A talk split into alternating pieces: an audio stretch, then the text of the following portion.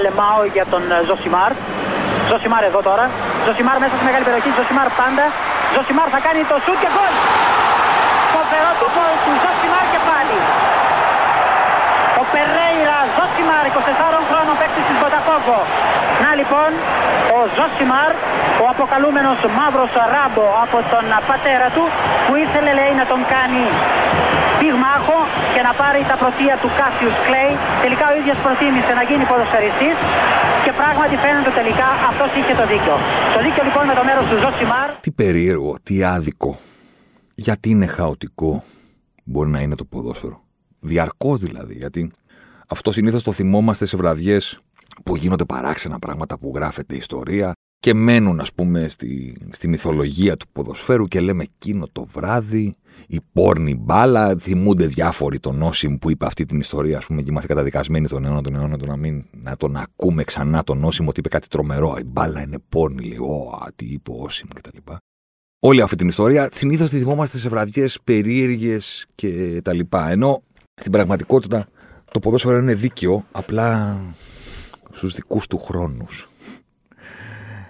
Αποκαθιστά την ισορροπία οπότε θέλει εκείνο. Οπότε επειδή εμείς τα αντιμετωπίζουμε τα πράγματα αποσπασματικά και με την ένταση και το συνέστημα της στιγμής και της βραδιάς, στεκόμαστε σε βραδιές που κάτι γίνεται και αδικούμαστε, κάτι γίνεται άδικο κτλ. Υποδέχεται ο Ολυμπιακός στην Άιντραχτ στο Καραεσκάκη για την τέταρτη αγωνιστική της φάσης των ομίλων του Europa League. Χάνει με ένα-δύο στο 92. Ε, έχει χάσει και στη Γερμανία. Γκρίνια, απαξίωση και όλα αυτά τα πράγματα. Και στην πραγματικότητα όλα αυτά έρχονται μετά από ένα παιχνίδι το οποίο ήταν μάλλον το καλύτερο του Ολυμπιακού στον Όμιλο. Μα τι λες, δεν κέρδισε 3-0 τη Φενέρ στην Τουρκία, εδώ χαμός. Μεγάλη βραδιά του Μασούρα, ναι, μεγάλη βραδιά του Μασούρα, εδώ ήμασταν, τα συζητήσαμε, κάναμε podcast και όλα αυτά. Του Μασούρα. Η βραδιά του Ολυμπιακού στην πόλη είναι βραδιά αποτελεσματικότητας και όχι απόδοσης. Όσο καλύτερα και πιο συχνά τα ξεχωρίζουμε αυτά τα δύο, τόσο πιο εύκολες είναι οι συζητήσεις μας στο ποδόσφαιρο. Ήταν αποτελεσματικός ο Ολυμπιακός στην πόλη. Όχι εξαιρετικός. Ήταν αποτελεσματικός γιατί έκανε γκολ τις δικές του ευκαιρίες και μπράβο του. Και ήταν τυχερός γιατί οι Τούρκοι δεν έκαναν γκολ τις δικές τους. Τέσσερις ήταν.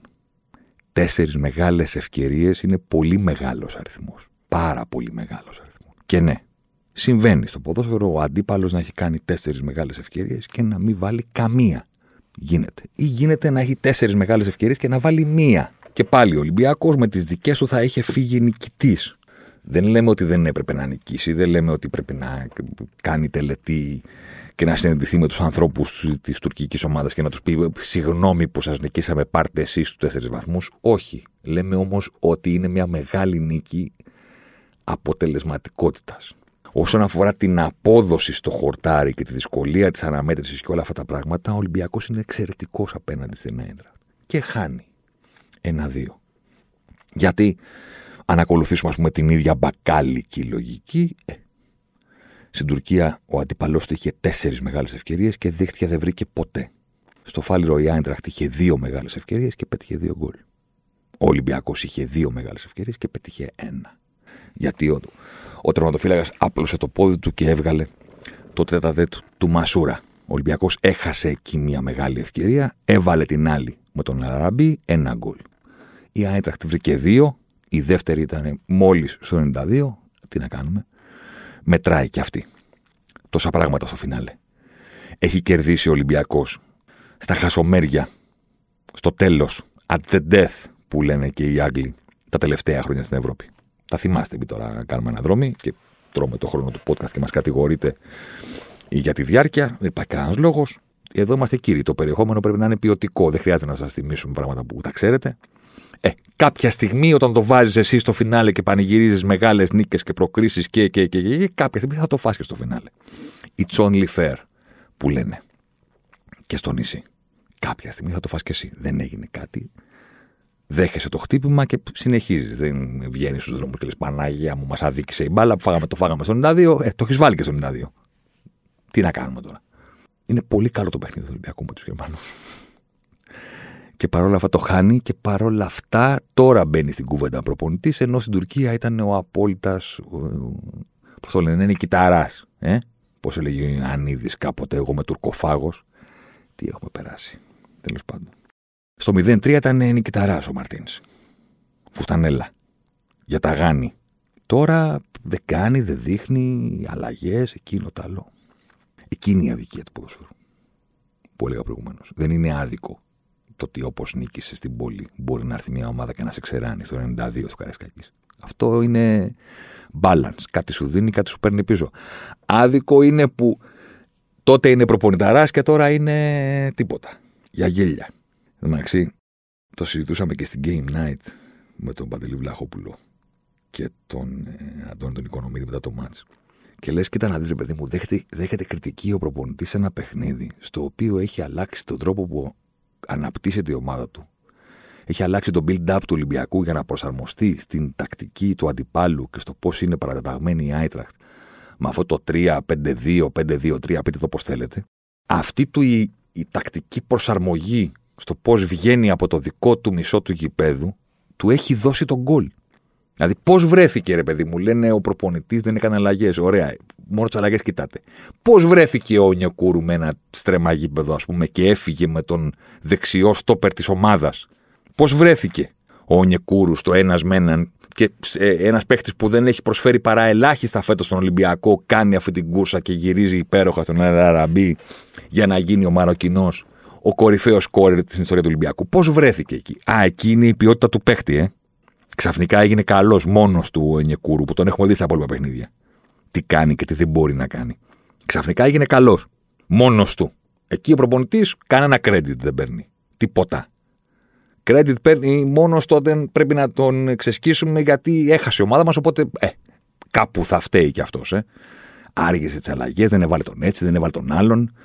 Δεν έβαλε το Γιουβέτσι που λέγει και η Δήμητρα Παπαδοπούλου στο απαράδεκτο στο επεισόδιο με την κατάληψη. Κτλ. Στο ότι βρέθηκε ο Νιακούρ να κάνει όλο αυτό εξαιτίας της τακτικής προσαρμογής του Μαρτίνς, άστο. Μην το συζητήσουμε. Η ίδια τακτική προσαρμογή στο πώς αναπτύσσεται ο Ολυμπιακός που έφερνε όταν πετύχαινε, βέβαια, κάτι δεν είναι εύκολο να το πετύχεις. Να το δείξεις γίνεται, αλλά εντάξει. Και δύο φορές να σου βγει είναι τεράστιο πράγμα.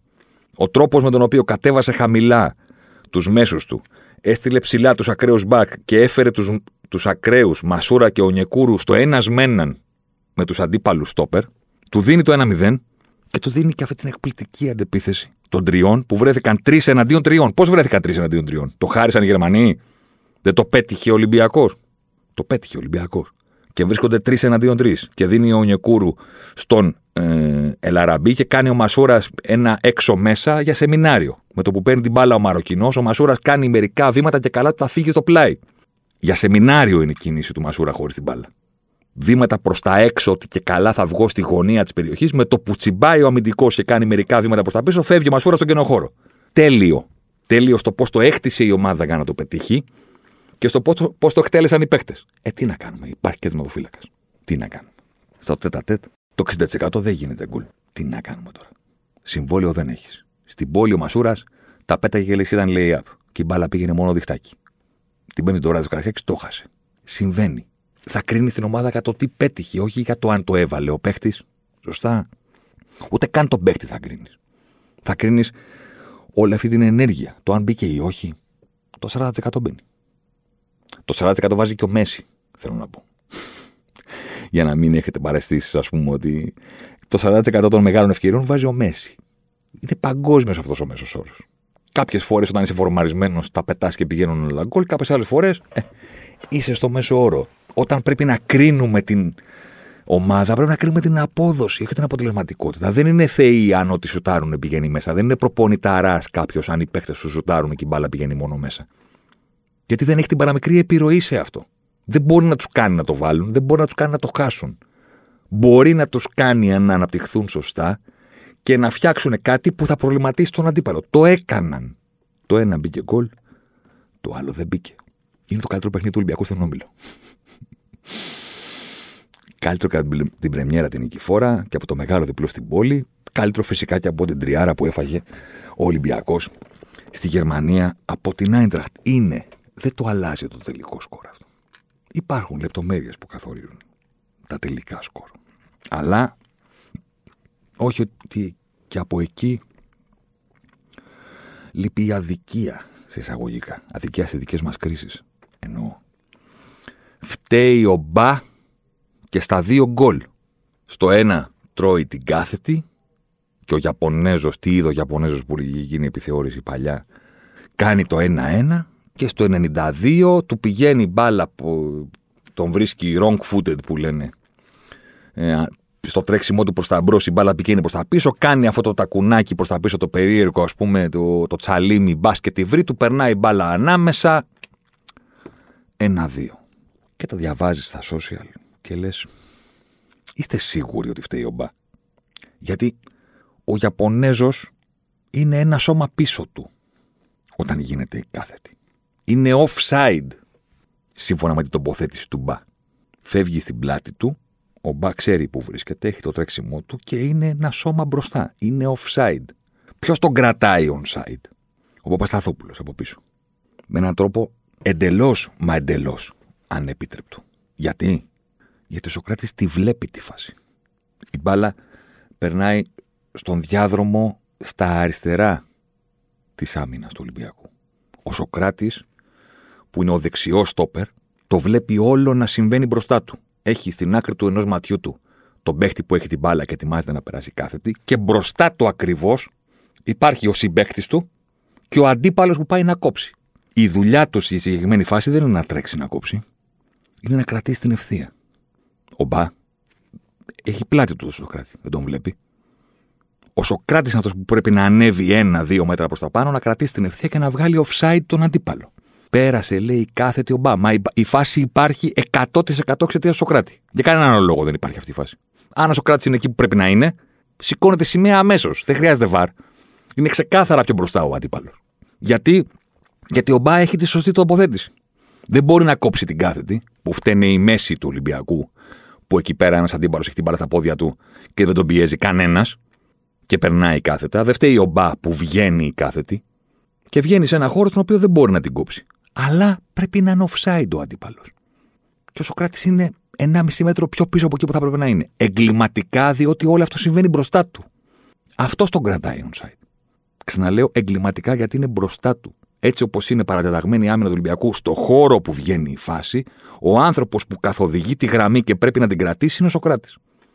Αυτό τη βλέπει. Το πρόβλημα βέβαια είναι ότι το ίδιο γίνεται στο Αγρίνιο. Μα ακριβώς το ίδιο. Μα πιο ίδιο δεν γίνεται. Ο Βέργος που φεύγει στην πλάτη της άμυνας και τρέχει μετά ο Σοκράτη τον προλάβει και δεν τον προλαβαίνει και ισοφαρίζει ο Πανατολικός στον Ολυμπιακό. Ο Βέργος είναι πιο μπροστά από τον Μπα. Είναι offside στη συγκεκριμένη φάση.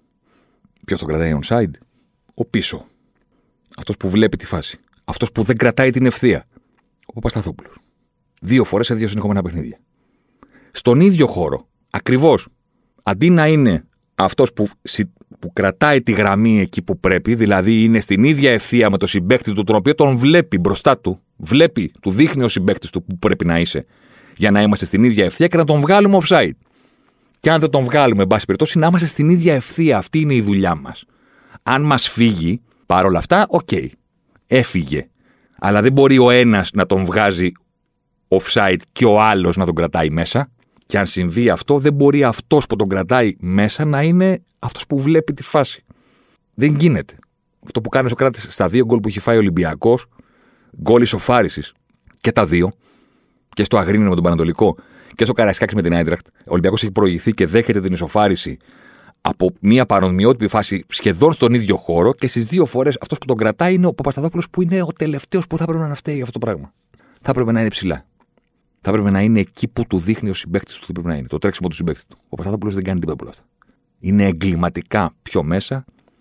Είναι αυτός ο οποίος κρατάει κάτω τη σημαία του επόπτη και είναι αυτός ο οποίος δίνει το γκολ στον αντίπαλο. Τι διαβάζουμε από χθες, φταίει ο Μπα. Εντάξει. OK. Okay. Δεν φταίει ο Μπα. Φταίει ο Σωκράτης. Και συνολικά, επιμέρους μπορούμε να συζητήσουμε πολλά πράγματα. Για τον Μαρτίν, για οτιδήποτε, αλλά είναι τέταρτη σεζόν στην Ελλάδα. Πλήρης. Τον είδαμε, τον μάθαμε, τον μελετήσαμε, τον συζητήσαμε. Τα κάναμε όλα. Τον ξέρουμε. Εκεί καταλήγω. Για να κρίνουμε, θα πρέπει να κοιτάξουμε λίγο την ομάδα πριν κοιτάξουμε τον προπονητή, λέω εγώ. Οι δείκτες του Ολυμπιακού στο πρωτάθλημα στις 8 αγωνιστικές που έχουν γίνει έχουν μεγάλη πτώση σε σχέση με πέρυσι. Σαφή πτώση. Μπορεί να βελτιωθούν. Είναι 8η αγωνιστική. Έχει και παιχνίδι με τον Ιωνικό τώρα που είναι τα μαμ λόγω της δυναμικότητας του αντιπάλου για να βελτιώσει τους δείκτες του σε όλα τα επίπεδα. Παίζει με τους νεοφώτη τους. Ε, λογικά όχι μόνο θα κερνικήσει, αλλά θα έχει και μια επίδοση σε επίθεση και σε άμυνα που θα βελτιώσει τους δείκτες του. Παρ' όλα αυτά δεν θα τους βελτιώσει τόσο ώστε με ένα ματ να επανέλθει ο Ολυμπιακός στα περσινά και τα προπερσινά του στάντα. Τα οποία παρεπτόντω είναι σοκαριστικά ίδια και κοντά. Πρόπερση ο Ολυμπιακός είχε 1,62 expected goals στην επίθεση. Πρόπερση. Πέρυσι ανέβηκε στο 1,71. Μακράν του Δευτέρου η πιο απειλητική ομάδα στο πρωτάθλημα. Φέτος είναι στο 1,30. Επαναλαμβάνω από το 1,62 του 2020 στο 1,71 του 2021, φέτος στο 1,30. Πάμε στην άμυνα. Το 19-20 Ολυμπιακός δεχόταν απειλή 0,50 expected goals ένα παιχνίδι. Πέρυσι πήγε στο 0,59. Ε, χειροτέρεψε λίγο, αλλά 0,59, 0,50, OK. Okay. Φέτος απειλείται στο 0,72. Όχι τόσο μεγάλη διαφορά από πέρυσι και πρόπερσι, αλλά χειρότερος δείκτης. Από το 0,50 του 19-20 στο 0,72. Αν τα προσταφαιρέσει όλα αυτά, καταλήγεις στο εξής. Είναι ένας απλός δείκτης, σας τον έχω ξαναπεί. Είναι το πιο, απλό, πιο απλός τρόπος για να κρίνεις με ένα νούμερο μία ομάδα. Αν έπρεπε να διαλέξεις ένα νούμερο για να κρίνεις μία ομάδα, είναι το expected goals difference. Τι είναι αυτό, πόσο απειλεί ένα παιχνίδι, τόσο. Πόσο απειλείται κατά μέσο όρο ένα παιχνίδι, τόσο. Ποια είναι η διαφορά, η διαφορά είναι το πόσο καλύτερος ή χειρότερος είσαι κατά μέσο όρο τον αντίπαλό σου σε κάθε παιχνίδι. Ο Ολυμπιακός σοκαριστικά σταθερός. Σοκαριστικά. Το 2019-20, το συν πλήν της απειλής είχε τον Ολυμπιακό καλύτερο από τον αντίπαλο 1,12 expected goals ένα παιχνίδι. Πέρυσι, είτε το πιστεύετε είτε όχι, 1,12 expected goals ένα παιχνίδι. Ίδιο. Το συν πλήν λίγο στην επίθεση ανέβηκε, λίγο στην άμυνα χειροτέρευσε, έφερε τον Ολυμπιακό στο ίδιο ποσοστό να είναι καλύτερο από τον αντίπαλο. 1,12 expected goals ένα παιχνίδι. Φέτος το ίδιο ποσοστό είναι στο 0,58. Σχεδόν το μισό.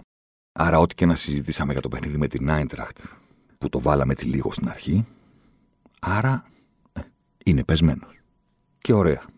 Πριν συζητήσουμε τον προπονητή, λοιπόν, που τον ξέρουμε, να κοιτάξουμε στο γήπεδο. Ο Βατσλίκ είναι χειρότερος από τόσα. Είναι. Ο Σεμέδο δεν αγωνίζεται στον Ολυμπιακό. Φέτος. Στη θέση του παίζει ο Σοκράτης σε κάθε παιχνίδι, ο οποίος κάνει αυτά τα οποία συζητήσαμε πριν από λίγο. Δεν παίζει ρόλο αν κερδίζει μονομαχίες, αν κερδίζει φάουλ, αν πέφτει κάτω, αν μάχεται, αν κερδίζει κεφαλιές. Αυτά είναι. Εδώ η τοποθέτηση. Κράτησε σε δύο συνεχόμενα παιχνίδια on-side ένα ποδοσφαιριστή, ο οποίος βγήκε φάτσα με τον ροδοφύλακα. Τι να την κάνω την κερδισμένη κεφαλιά. Στο κέντρο τα πράγματα είναι ίδια. Κουρασμένα. Κουρασμένα, γιατί πολύ κουπί τραβήχτηκε τις τελευταίες σεζόν, αλλά είναι ίδια. Στη δημιουργία ο Φορτούνης αναρώνει. Ο Βαλμποενά παίζει λίγο. Πόσο να παίξει αυτή την ηλικία. Ποιος παίζει στη θέση τους. Ποιος έχει αναλάβει το κομμάτι της δημιουργίας στον Ολυμπιακό. Έχουμε χειρότερο φύλακα. Έχουμε μεγάλη πτώση ποιότητας στο κέντρο της άμυνας. Έχουμε έλλειμμα στη δημιουργία. Μιλάμε για πρόσωπα αυτή τη στιγμή. Και υπάρχει ο Τικίνιο, ο οποίος στην πραγματικότητα, ναι, για το ρόλο που αποκτήθηκε για να παίζει κάποιες φορές βασικός και να είναι και το backup του Αραμπί, μια χαρά θα έχει βάλει τα γκολ του. OK. Okay. Έχει χάσει πράγματο Ολυμπιακός σε σχέση με πέρσι και δεν έχει κερδίσει κάτι. Μέχρι στιγμής. Ο Γκάρι Ροντρίγκες τώρα παίζει. Στο Europa League δεν έχει δικαίωμα συμμετοχής. Έπαιξε με τον Πάο και έκανε ό,τι έκανε. Θα ξαναπέξει τώρα με τον Ιωνικό. Θα δούμε την διακοπή, πώς θα γυρίσει και θα επιστρέψει. Ναι, ότι μπορεί να κερδίσει πράγματα στο μέλλον Ολυμπιακός αν ο Γκάρι Ροντρίγκες μπει. Να δούμε αν ο Νικούρου αυτό το μάτι το κάνει κάτι για να αρχίσει να προσφέρει. Ο Ρόνι Λόπες άγραφος. OK, okay, ότι μπορεί να ελπίζει σε αυτούς, τον Γκούντε, ξέρω εγώ κτλ. Ναι, οκ. Okay. Αλλά μέχρι στιγμής, πώς να μην είναι πεσμένα τα πράγματα; Πώς να μην είναι χειρότερη αμυντική λειτουργία, χειρότερη και επιθετική λειτουργία όταν κοιτάς το χορτάρι, αφήστε το Μαρτίν. Το τέρμα χειρότερο, το κέντρο της άμυνας πιο ευάλωτο, η μέση κουρασμένη χωρίς να έχουν πάρει βοήθειες, η δημιουργία πού 'ν' τη. Πώς; Δεν βγαίνει πράξη. Δηλαδή, ξέρω εγώ, βγαίνει. Καθίστε τώρα να συζητήσετε. Φταίει ο Μαρτίνς, έβαλε τον άλλον, έβαλε εκείνον, έχει αυτά κτλ. Ναι, OK, okay, εντάξει. Εγώ σας είπα τι έκανε ο Μαρτίνς με την έδρα. Και πόσο καλά του πήγε αυτό που έκανε. OK. Okay. Εσείς μπορεί να θέλετε να συζητήσετε ότι έπρεπε να μπει νωρίτερα ο Τάδε, έπρεπε να βάλει το Βρουσάι. Λες και 4,5 χρόνια, ας πούμε, έχουμε, κατα... έχουμε καταλήξει ε, όσον αφορά τον Μαρτίνς ότι ένας προπονητής που το υλικό του δεν το αξιοποιεί. Θα τρελαθούμε τώρα. Το στράγγιξε. Κάθε χρόνο το στραγγίζει στον Ολυμπιακό. Όλοι έχουν πάρει ευκαιρίες, όλοι έχουν παίξει. Από τον Ανδρούτσο και τον Ραντζέλοβιτ μέχρι τον Βρουσάη και τον Γκάιπερς. Όλοι. Όλοι. Τους έχει στραγγίξει και για να ξεκουράσει τους βασικούς και για να τους δώσει ευκαιρίες και για να είναι δίκαιος και για να τους πείσει ότι πρέπει να προσπαθούν και ότι πρέπει να είναι έτοιμοι γιατί θα πάρουν την ευκαιρία τους. Όλοι έχουν παίξει. Ξαφνικά αποφάσισε να μην βλέπει κανέναν και να μην βάζει τον Γκούντε, ξέρω εγώ. Ε, για να μην τον βάζει, μάλλον θεωρεί ότι αυτή τη στιγμή δεν είναι σε θέση. Μπορεί να είναι σε ένα μήνα, μπορεί να είναι σε μια εβδομάδα. Θα δούμε. Αλλά μην του βάλουμε τη στάμπα ότι ξαφνικά μόνος το απαξίωσε το ρόλο του Ολυμπιακού όταν το έχει αξιοποιήσει με τρόπο φοβερό τα τελευταία χρόνια. Σταθερά. Μην τρελαθούμε τώρα. Και εν πάση περιπτώσει, για να το ολοκληρώσουμε για τον Ολυμπιακό, ο Ολυμπιακός κατάσταση ακόμα στα χέρια του τη δεύτερη θέση, που οδηγεί βέβαια σε δύσκολα νοκάουτ με ομάδα Champions League. Ο στόχος του ήταν η πρώτη, δεν διαφωνώ. Τώρα συνεχίζει το conference θα είναι αποτυχία, δεν διαφωνεί κανένας. Αλλά πέρα από τους στόχους που βάζει μια ομάδα, η οποία ήθελε να είναι στους ομίλους του Champions League και δεν τα κατάφερε, και πήγε στους ομίλους του Europa και είπε: Ωραία, αφού πήγαμε εδώ, πρέπει να βγούμε πρώτοι. Αυτός είναι ο στόχος μας και μπράβο που τον έβαλε. OK, okay, υπάρχει και πραγματικότητα. Ο Ολυμπιακός τον προηγούμενο χρόνο πιθανότατα θα ήταν πιο κοντά στο να πετύχει το συγκεκριμένο στόχο. Ακόμα και σε όμιλο με γερμανική ομάδα. Ο προηγούμενος Ολυμπιακός. Ο φετινός των τόσο πεσμένων δεικτών στο ελληνικό πρωτάθλημα, που είναι το, ξέρετε, αυτό που κερδίζει, ας πούμε, τα τελευταία χρόνια με ανωτερότητα ξεκάθαρη, αν είναι τόσο πεσμένοι οι δείκτες του στο ελληνικό πρωτάθλημα, OK, okay, μπορούμε να συμφωνήσουμε ότι δεν είναι η ομάδα που θα πάρει την πρωτιά σε όμιλο Europa League φέτος. Δεν ανήκει στα μπορώ του αυτή η πρωτιά που του δίνει την απευθείας πρόκληση στου 16 και με τον στέλνει σε διπλό νοκάουτ με τους τρίτους στον ομίλο Champions League. Φέτος δεν είναι για πρώτος. Είναι για δεύτερος και πρέπει να το βάλει κάτω και να το πετύχει με τη Φανέρ την επόμενη αγωνιστική για να τελειώνει η ιστορία στις 25 Νοεμβρίου. Ναι, αν δεν το πετύχει αυτό θα είναι αποτυχία.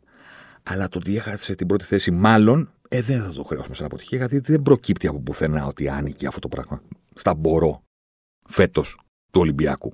Δεν προκύπτει. Το ότι θα το θέλαμε, θα το θέλανε ο, οι οπαδοί του, ο κόσμος, δεν ξέρω εγώ τι είναι, όχι. Αλλά να είμαστε και ρεαλιστές. Να είμαστε και ρεαλιστές όσον αφορά τον ΠΑΟΚ. Εντάξει, εκεί τώρα είναι. Το να μην συνεχίσεις το conference, OK. Okay. Δεν, δεν χρυσώνεται. Δεν το χρυσώνεις αυτό. Δηλαδή, που να το δώσεις στο μίδα, όχι να τα αγγίξει, να το πάρει αγκαλιά και να το κάνει γλυκό έρωτα όλο το βράδυ. Να κοιμηθούν και να ξυπνήσουν το πρωί. Πώ λέει, να, να κοιμηθούμε αγκαλιά κτλ. Δεν, δεν χρυσώνεται το να σε στείλουμε στο Conference League και να μην πας έστω σε ένα νοκάουτ. Δηλαδή, πού να σε στείλουμε να παίξεις. Το Ντερτότο έχει καταργηθεί. Πού τι να φτιάξουμε. Κύπελο Πάσχα, κύπελο Χριστουγέννων που κάνανε παλιά στο ελληνικό ποτάθλημα να κόψουν εισιτήρια την εποχή που ο κόσμος πήγαινε στα γήπεδα. Δεν βγαίνει. Δεν προκύπτει. Δεν χρυσώνεται. Αλλά και εδώ υπάρχει. Πώς να το πω τώρα. Η υπέρμετρη αποθέωση που μετά με κάποιο τρόπο έρχεται το ποδόσφαιρο και τη διορθώνει. Ναι, ήταν μεγάλη νίκη του Πάουκ στην Κοπενχάγη. Ωραία. Είπαμε και προηγουμένως, δεν θα πούμε στον Ολυμπιακό πήγαινε στην Τουρκία και ζητά συγγνώμη από τη Φένερ και έδωσε πίσω τους τρεις βαθμούς. Δική σου είναι, κράτα τους και προχώρα. Αλλά όταν κάνουμε την κριτική και όταν ξεκινάμε την κουβέντα, πρέπει να τα πράγματα να τα, να τα μετράμε. Δηλαδή, πήρε κόκκινη ο αντίπαλος. Τρομακτικά νωρίς στο μάτς. Δεν σημαίνει ότι με το που πήρε κόκκινη ο αντίπαλος και σώνει και ντε θα κερδίσεις. Αλλά Εν πάση περιπτώσει, η κριτική που θα γίνει στο μάτς θα πρέπει να βασίζεται πάνω σε αυτό το γεγονός. Έμεινε ο αντίπαλος πάρα πολύ νωρίς το πρωτομήχρονο με 10 παίχτες. Μπράβο σου που νίκησες. Δεν αποδεικνύει κάτι. Αυτή είναι η λέξη που ψάχνω τόση ώρα. Δεν αποδεικνύει κάτι. Πρέπει να σε δούμε στα ίσα μέτρα, στο 11 εναντίον 11, να κάνεις ό,τι καλύτερο μπορείς. Εκεί να το συζητήσουμε με 10 παίχτες. Μπράβο σου που κέρδισε την αποβολή. Μπράβο σου για όλα αυτά. Μέχρι εκεί. Και έρχεται η Κοπενχάγη στην Τούμπα και προηγείται ο Πάοκ. Δηλαδή το σενάριο του αγώνα δεν του κάνει ε, ότι έκανε στην Κοπενχάγη στη Δανία. Δεν του λέει Α, στην πρώτη φάση θα σου στραβώσει όλο το παιχνίδι. Δεν του κάνει αυτό. σα ίσα. του λέει στην πρώτη φάση θα γίνει σέντρα, θα πάει ο Σβιντέρσκι βαθιά στην περιοχή στο δεύτερο δοκάρι και θα έρθει ο Ζήφκοβιτς και θα σκοράρει. Στο δίνει, δηλαδή δεν σε τιμωρεί. Να μείνεις με 10 πέναλτι ε, που είναι μαϊμού και δεν υπάρχει βαρ και όλα αυτά τα πράγματα. Τίποτα. Σου λέει ένα μηδέν. Πάρτα το ένα μηδέν δικό σου. Και τελικά. Και τελικά ένα-δύο. Και είδες πώ είναι το ποδόσφαιρο στο άδικο και στο δίκαιο. Χαμένες ευκαιρίες ο Πάουκ. Ο Σβιντέρσκι στη μικρή περιοχή σημαδεύει το μοναδικό αμυντικό που βρίσκεται στη γραμμή. Ο Καντουρί γίνεται το γύρισμα του Ζήφκοβιτς που, που επέστρεψε εκτός γηπέδου και μάλλον ήταν και ο offside, ήταν έξω από το γήπεδο. Εκτελεί και η μπάλα πηγαίνει πάνω στον Άκπομ. Παλεύει ο Πάοκ μέχρι το τέλος και τίποτα. Τίποτα. Έτσι είναι. Θα επιστρέφει τα πράγματα. Σου δώσε το 1-0 και σου λέει μέχρι εδώ ήταν η τύχη σου. Στην Κοπενχάγη κόκκινη, σήμερα 1-0. Για παίξε τώρα. Να σε δούμε. Και στο φινάλε, ναι, ναι, είχε τις ευκαιρίες ο ΠΑΟΚ να το κάνει 2-2. Γιατί βρέθηκε να κυνηγάει όμως. Γιατί προηγήθηκε ένα 0. Και βρέθηκε πίσω στο σκορ. Η μία κουβέντα, όπως κάναμε στον Ολυμπιακό, ε, θα πρέπει να γίνει για τους παίχτες. Τι κάναμε λίγο την κουβέντα για το Σωκράτη. Ναι, OK, okay, είναι αργά τα πόδια του Βιεϊρίνια. Οπότε στην φοβερή επίθεση που έχτισε η Κοπενχάγη και στη φοβερή μεταφορά της μπάλας από τα δεξιά προς τα αριστερά, όλη αυτή η περιστροφή τον βρήκε το Βιεϊρίνια να μην προλαβαίνει και να επιστρέφει με τάκλιν. Ρε Πασχαλάκη, κάτω από τα πόδια. OK, okay, έχει συμβεί και στους καλύτερους, ναι, το ξέρω, αλλά. Αλλά. Αλλά. Δεύτερη επίθεση γίνεται μια μακρινή μπαλιά. Ο Βιεϊρίνια έτρεξε, χτύπησε μπάλα στο κεφάλι του. Δηλαδή λες.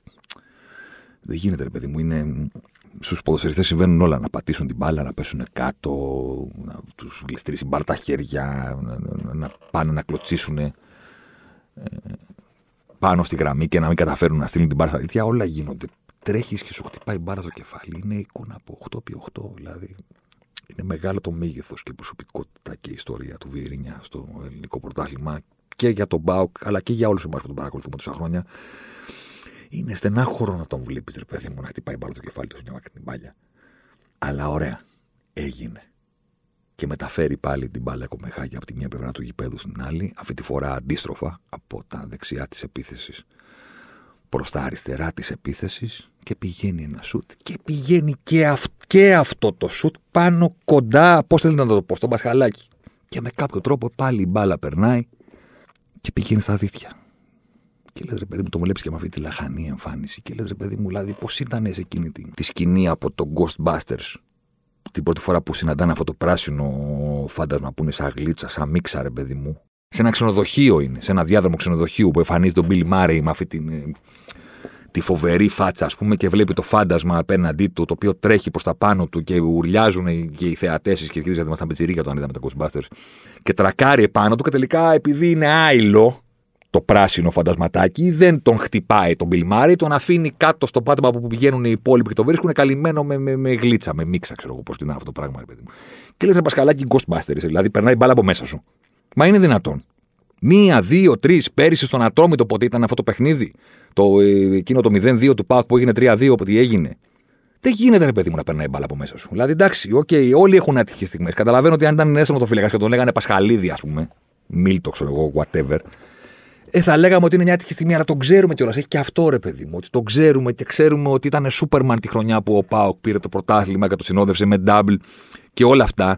Αλλά έχει πέρασει καιρός από τότε και η πορεία είναι ευθύνουσα και δεν είναι Σούπερμαν πια εκτός από τις εξαιρέσεις στο Αγρίνιο και, στο, και στην Τρίπολη που έδωσε τις δύο νίκες στον, ε, στον Πάοκ.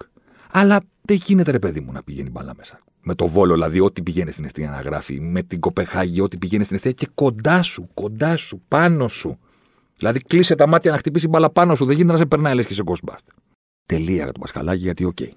Σε κάθε περίπτωση δεν είναι αυτός το θέμα στον ΠΑΟΚ. Αλλά κερδίζεις ένα μηδέν και βρίσκεται η Κοπεγχάγη να σε κερδίζει ένα-δύο στο γήπεδο σου. Ναι, θα το ακούσω ότι είχες ευκαιρίες. Θα το δεχτώ, αλλά γιατί βρέθηκες να χάνεις; Γιατί είσαι πλέον στον, υπο, στον υποβάσμο, με συγχωρείτε, έτοιμος να αποκλειστείς από τον όμιλο του Conference League; Πού να σε στείλουμε για να περάσεις; Στο κύπελο Χριστουγέννων. Πού; Και με τον ίδιο τρόπο που κάναμε για τον Ολυμπιακό, θα το κάνουμε και για τον Μπάοκ. Για να είμαστε σωστοί. Όπως και στον Ολυμπιακό, η ψυχρή παραδοχή θα πρέπει να είναι ότι η φετινή ομάδα δεν έχει ταμπορό για να πάρει την πρώτη θέση στο Europa και το καλύτερο που μπορεί να διεκδικήσει είναι αυτό που της έχει μείνει να διεκδικεί. Εντάξει, δεν είναι εντελώς αδύνατη η πρώτη θέση, αλλά εν πάση περιπτώσει το εφικτό για τον Ολυμπιακό να βγει δεύτερος. Με τον ίδιο τρόπο είναι σκληρή η παραδοχή. Αλλά πώς να βγει ο Πάοκ από τον όμιλο, ακόμα και του Conference League, με τη φετινή εικόνα που έχει στο ελληνικό πρωτάθλημα; Δηλαδή, είπαμε τα metrics του Ολυμπιακού και το πόσο πεσμένα είναι σε σχέση με πέρσι και με πρόπερσι.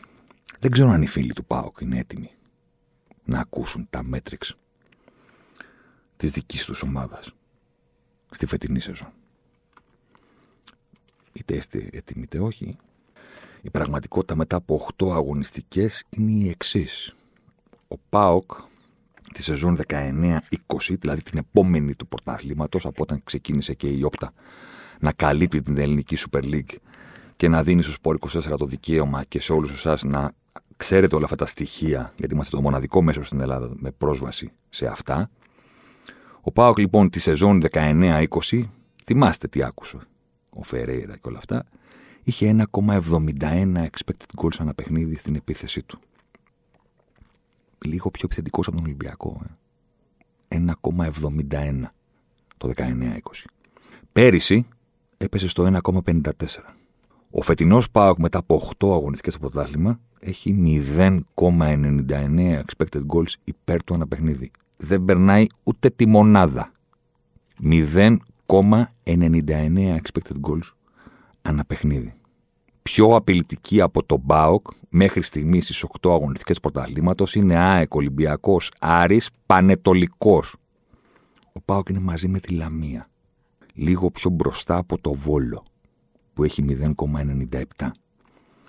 Αυτά συμβαίνουν στην επίθεση του ΠΑΟΚ, στην επιθετική του απειλή κατά μέσο όρο στο παιχνίδι.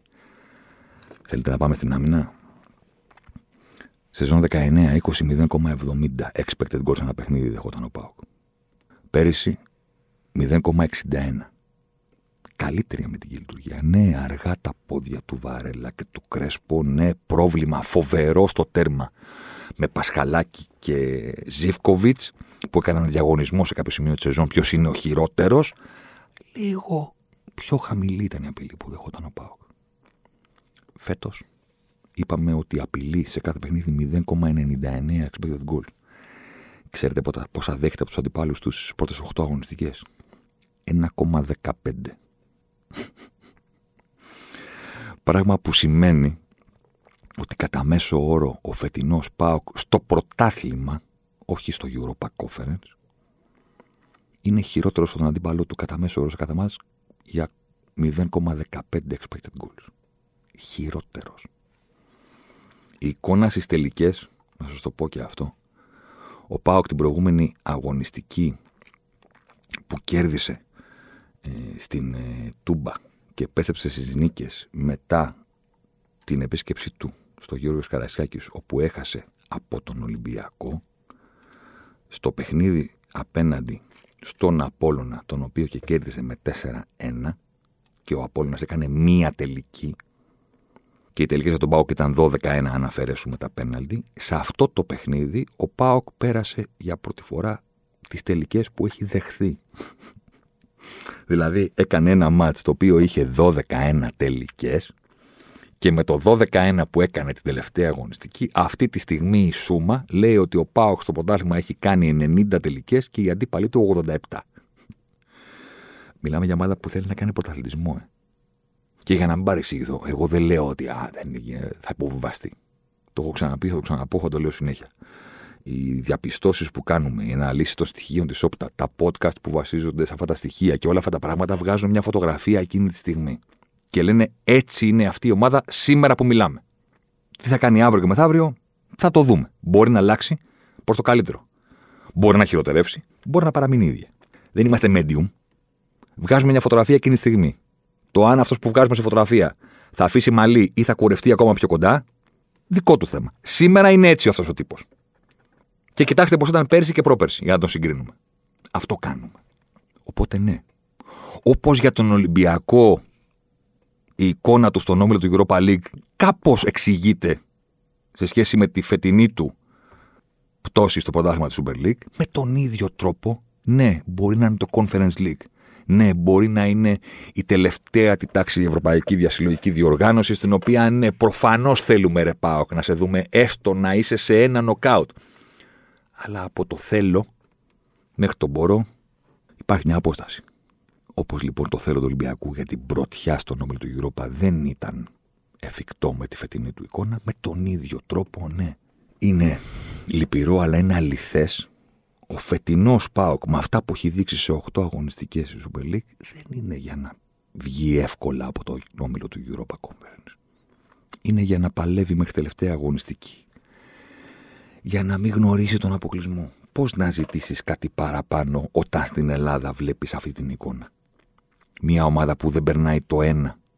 Το ένα στην επίθεση. Το ένα. 0,99 expected goals για όνομα του Θεού. 1,70 είχε πριν από δύο χρόνια ο Πάοκ.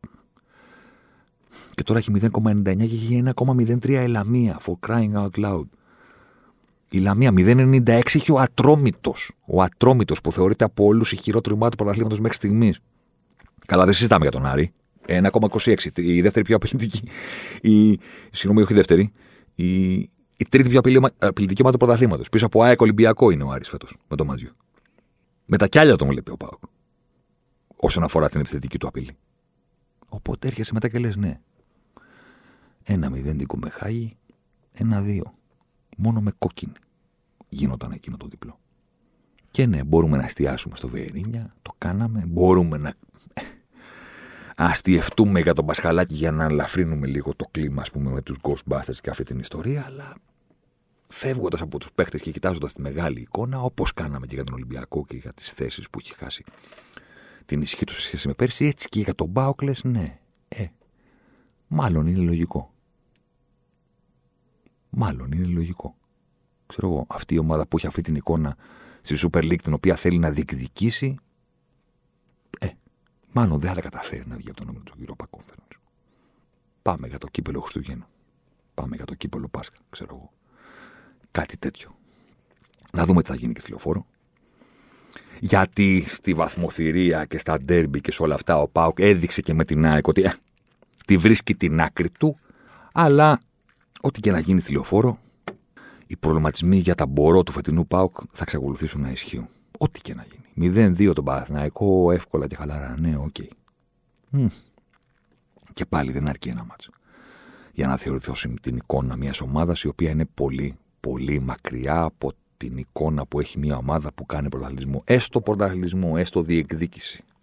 Και ας μην τα καταφέρει στο τέλος. Η φετινή εικόνα του Πάουκ δεν είναι εικόνα πρωταθλητισμού. Και ας νικήσει την Κυριακή στη λεωφόρο. Εδώ θα είμαστε να τα πούμε. Ακολουθεί διακοπή. Στη διακοπή, στη διακοπή, έχω να σας πω ότι θα γίνουν συγκλονιστικά πράγματα, διότι το Σπόρ 24 πηγαίνει εκδρομή. Φωνάζατε μικρή εκδρομή, είστε τίποτα millennial, τίποτα generation Z. Εμείς το φωνάζαμε οι boomers στο σχολείο. Στα 80s, ας πούμε, που πηγαίναμε δημοτικό και μετά στα 90s που πηγαίναμε γυμνάσιο και λύκειο. Όταν είχε καλό καιρό, φωνάζαμε στην πρώτη ώρα, ας πούμε, να μας πάνε εκδρομή. Ε, ε, εκδρομή. Αυτό κάνει το Σπορ θα πηγαίνει εκδρομή σε φοβερό προορισμό, τον οποίο δεν μπορώ να αποκαλύψω, αλλά είναι υπαρκτός. 16 φοβερή, φοβερά τυχεροί αναγνώσεις Σπορ 24 μπαίνουν στο site, βρίσκουν τη φόρμα συμμετοχής και λένε Θέλω και εγώ να έρθω. Τώρα, το γιατί θέλετε να έρθετε, να το πείτε στον ψυχολόγο σας. Δεν, εγώ δεν βάζω χέρι. Ο καθένας ε, ό,τι του αρέσει αυτή τη ζωή. Αλλά αν θέλετε να έρθετε, μπαίνετε, συμπληρώνετε, κάνετε fingers crossed. Κάποιοι λαδώνουν κιόλας να ξέρετε, στέλνουν μηνύματα, λένε τι μπορώ να κάνω για να με κληρώσετε.